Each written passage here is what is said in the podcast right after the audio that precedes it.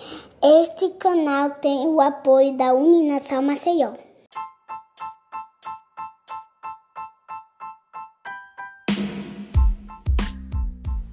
Olá, bem-vindo a mais um episódio do É Freud. Hoje o tema é consumismo. E para falar sobre esse assunto, convidamos Arthur Paredes. Ele que é publicitário, atuando há mais de 20 anos como consultor e professor de marketing digital liderou sua própria agência por mais de uma década e prestou consultoria para campanhas políticas vencedoras. Após cursar psicologia e uma extensão em hipnose prática, encontrou na neurociência uma poderosa ferramenta para melhorar a performance em suas consultorias. Ele também é o autor do livro Profundamente: Neuromarketing e Comportamento de Consumo. Bom, Arthur, Vamos começar agora com uma pergunta muito simples. Quando podemos considerar que alguém é consumista? Bom, essa é uma pergunta que seria até clínica, né? Porque de fato é um problema clínico. Então, muitas pessoas precisam buscar, em alguns casos mais graves, um psicólogo ou um psiquiatra e tal, porque realmente é um descontrole de um descontrole comportamental, certo? A culpa, de fato, não é especificamente do consumo. O consumo ele é um comportamento manifestado, né? Na verdade, a coisa é muito mais profunda. Então, o consumismo ele se torna um problema quando ele passa a se tornar uma atividade em busca de prazer, né?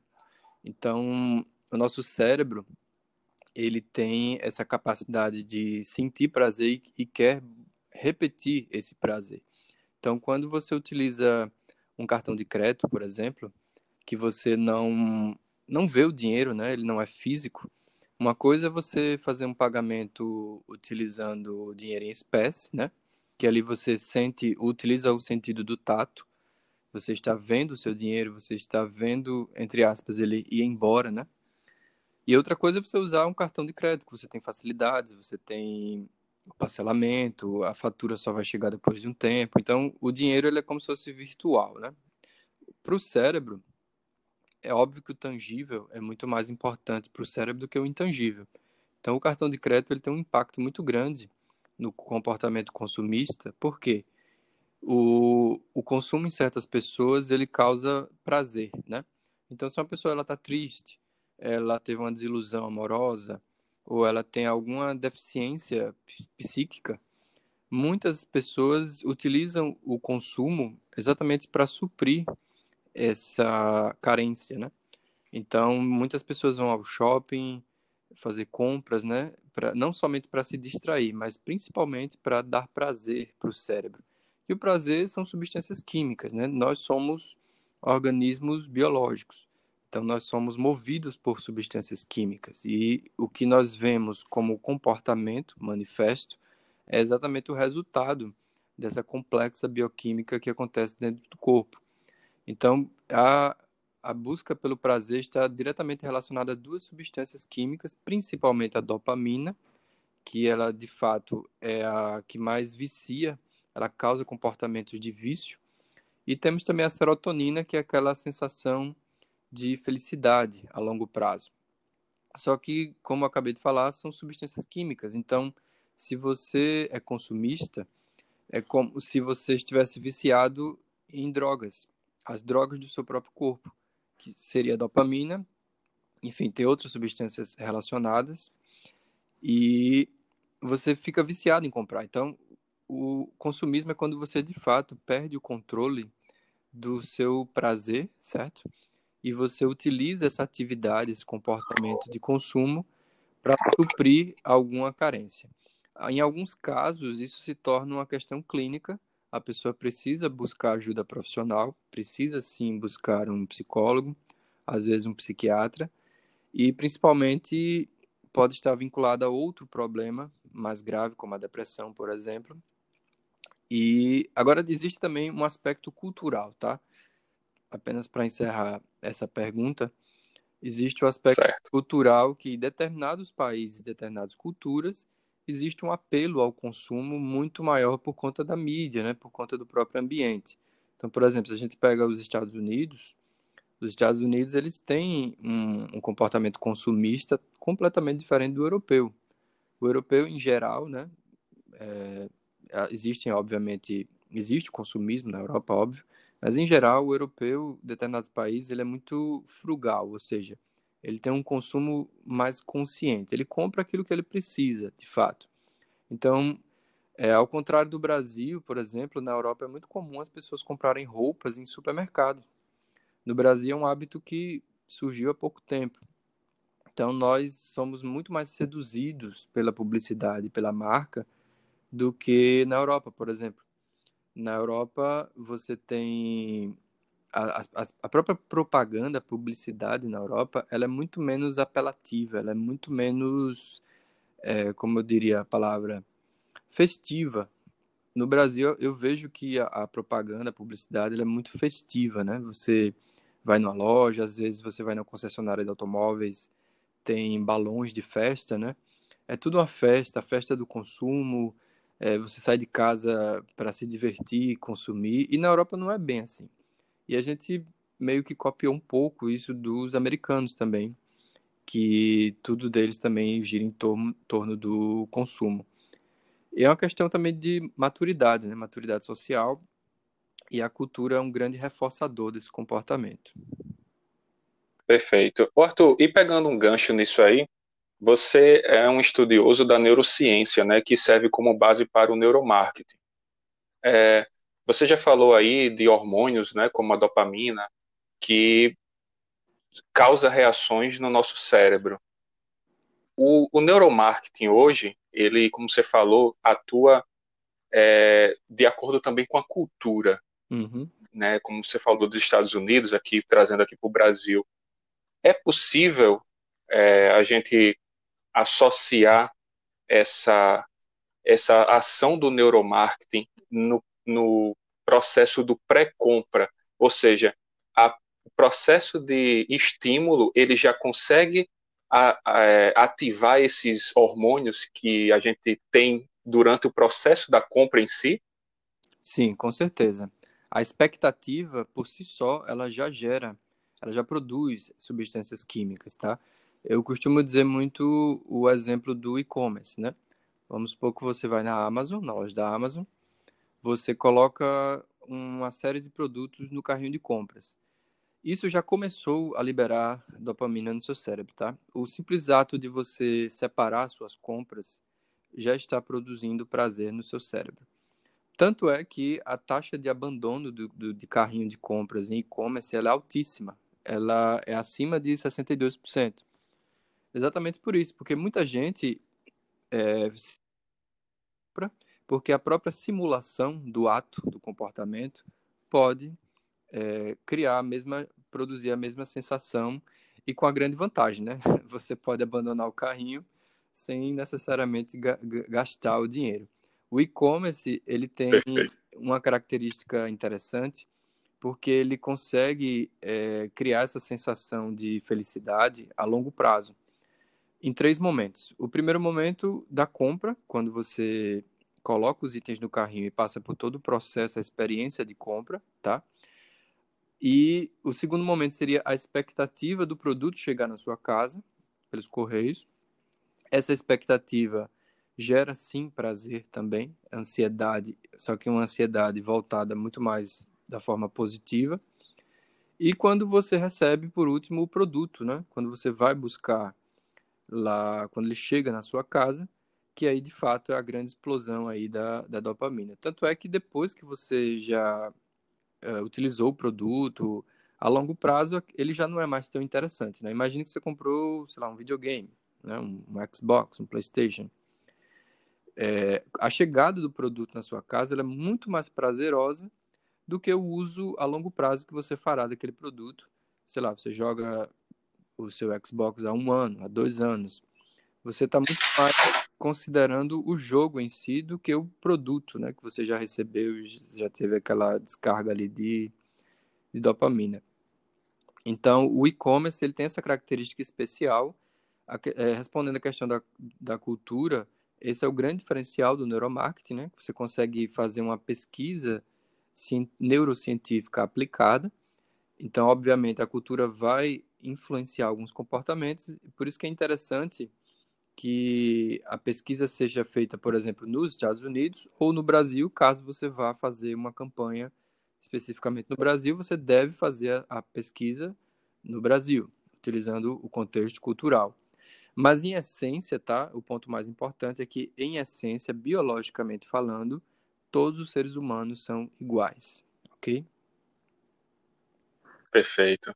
E é, é interessante que a gente consegue ver canais no YouTube, no YouTube até com crianças de 4, 5 anos que se dedicam apenas a desembrulhar presentes, né? Uhum. A, a, os, os, famosos hoje recebidos, né, da, dos blogueiros, né, que a gente vê por aí. Então, e, e a gente cria aquela expectativa no quem está assistindo de ver o novo e depois aquilo não é mais novo e a gente vai para o próximo pacote e vê o que é que tem aquilo ali e vira um vício, né, um ciclo e as pessoas se viciam nisso, né? Literalmente a palavra é essa, vício. A dopamina é uma substância química diretamente relacionada ao, ao comportamento de vício. Perfeito. O, Arthur, e nesses últimos anos, assim, houve uma explosão do uso, né, ou podemos chamar também de consumo das redes sociais. Uhum. E me parece que virou uma vitrine de status. Uhum. Como a questão do status influencia na decisão de compra hoje? Bom, eu tenho uma frase minha, certo, pessoal, que eu costumo dizer que o seu vizinho, ele é o melhor publicitário do mundo, porque você será muito mais influenciado caso o seu vizinho troque de carro, de automóvel, do que pela propaganda que você vai ver na televisão. Porque nós somos seres sociais. O, nós somos primatas, tá? Nós, é, evolutivamente falando, os, o Homo sapiens, ele faz parte de uma linhagem de primatas. Então, assim como todos os outros primatas, nós temos aí chimpanzés, bonobos, temos babuínos, gorilas, nós somos seres sociais. Então, o cérebro humano ele é construído socialmente. É, tanto é que existe uma pesquisa que eu cito no meu livro, inclusive, que a dor social, o cérebro também manifesta ela de forma física. Então, quando você sente uma dor social, você também sente uma dor física. Porque, como já falei, tudo é substância química no seu corpo. Nós somos seres biológicos. E o estado social está diretamente vinculado a isso.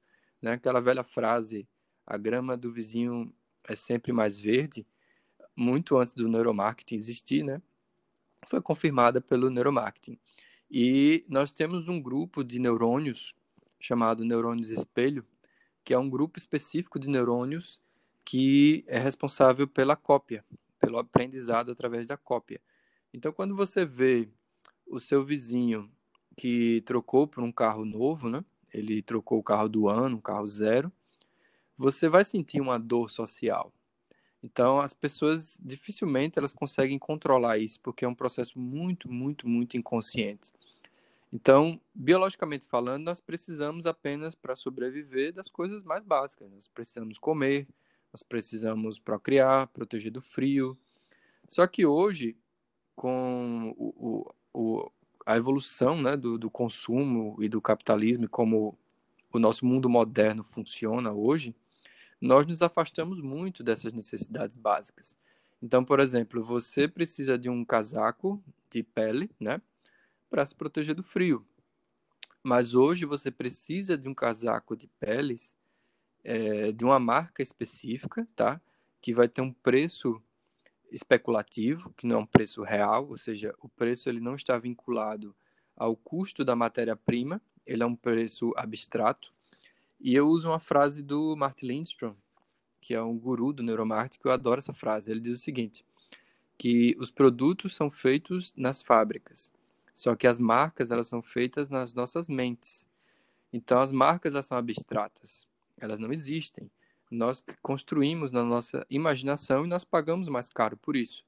Então você tem aí, por exemplo, uma caneta da Montblanc, e eu tive a oportunidade de visitar a loja da Montblanc lá na Suíça, e eu me assustei assim com os valores que eu vi na vitrine. Eu pude ver de perto. Eu não quis nem entrar na loja. Achei que eu podia pagar, né? De derrubar alguma coisa ali. Mas eu vi uma, uma caneta que custava 5 mil euros. Estou falando de euros, não estou falando nem de reais. 5 mil euros. Sim. Uma caneta. Então, uma caneta, qual a função da caneta, né? É escrever. Só que ali você tem é, a questão da marca, você tem é, é, subjetividades agregadas ali que vão trabalhar a imaginação. Então, nós pagamos muito caro, não para viver, mas pagamos muito caro para ostentar. Perfeito. Perfeito. Bom, Arthur, a gente está encaminhando agora para o final da nossa entrevista. O papo deveria ser dar pano aí para muita, muita conversa mesmo. Mas é, estamos é, hoje, né, essa entrevista está sendo gravada no momento em que estamos em meio a uma pandemia do novo coronavírus. Uhum. E o que fez diminuir drasticamente o consumo de coisas que não são consideradas essenciais. E você acredita que haverá uma ressignificação do consumo no pós-pandemia? Não, não, eu não acredito que será algo tão profundo quanto foi a Revolução Industrial, tá? No, no século XIX. Eu acredito que algumas pessoas, sim. Algumas pessoas aproveitarão o momento para ressignificar algumas coisas, mas, em geral, o ser humano, biologicamente falando, ele precisa de muito tempo para se adaptar, certo? Mudanças muito drásticas na humanidade, até na história da humanidade, elas levam tempo para se concretizarem. E nós temos aí uma questão de meses, né? Apesar de que a pandemia nós nos isolamos por um bom tempo, mas é uma questão de meses, né? Alguns países estão voltando depois de três meses. E três meses não é o suficiente para você causar uma mudança tão profunda. Algumas coisas, sim, vão mudar de fato, já mudaram, eu acredito que a economia colaborativa ela, ela vai ter mais força, tá? De fato, porque algumas empresas é, se tornaram mais úteis, digamos assim. Mas eu acredito que algumas poucas pessoas vão verificar que é, nós compramos coisas desnecessárias desnecessariamente, como por exemplo automóveis, né?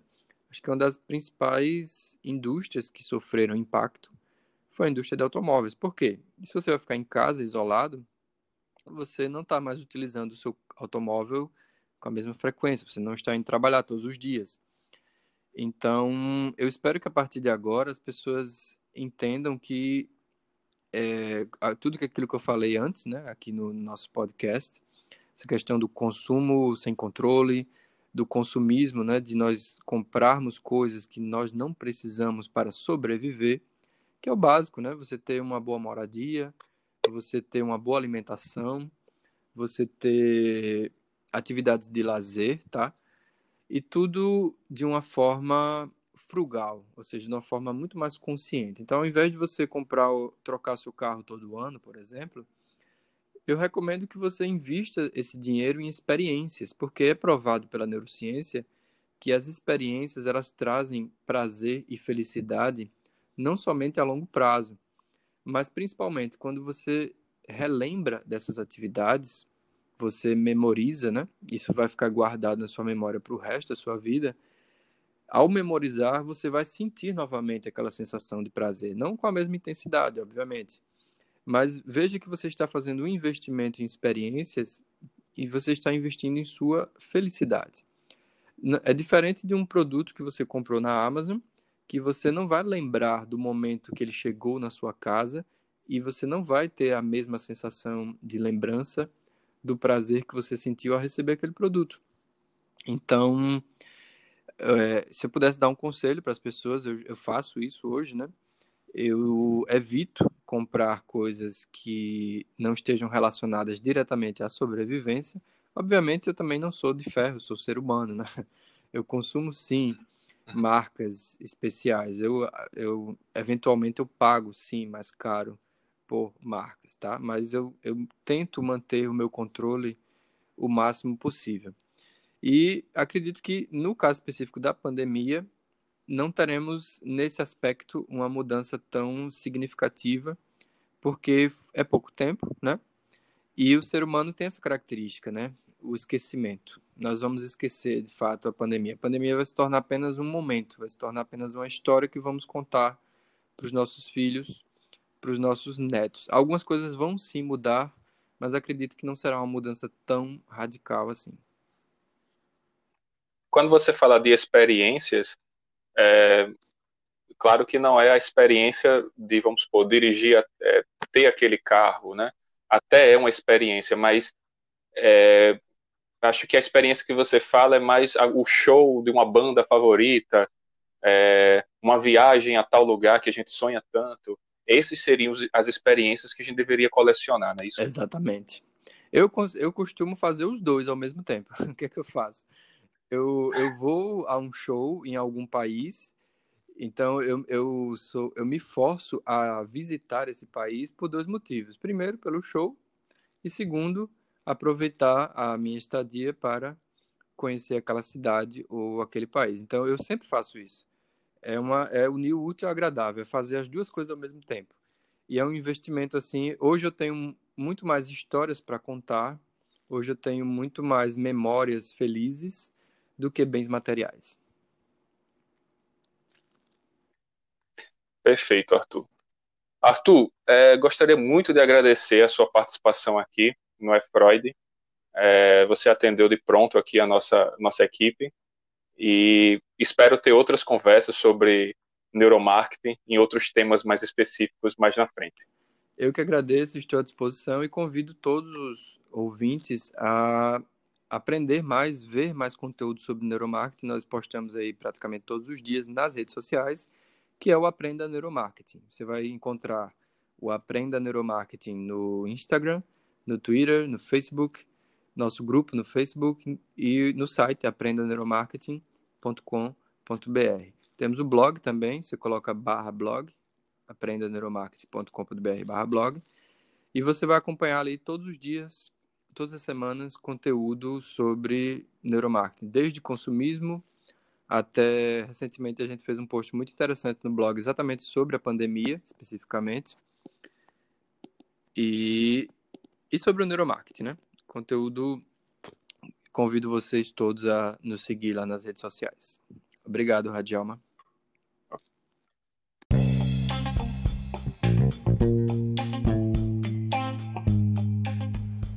Esse foi mais um episódio do É Freud. Esse canal conta com a participação de Ed Gama, Laila Emanuele, Radjalma Alves, Sabine Helman e Viviane Oliveira.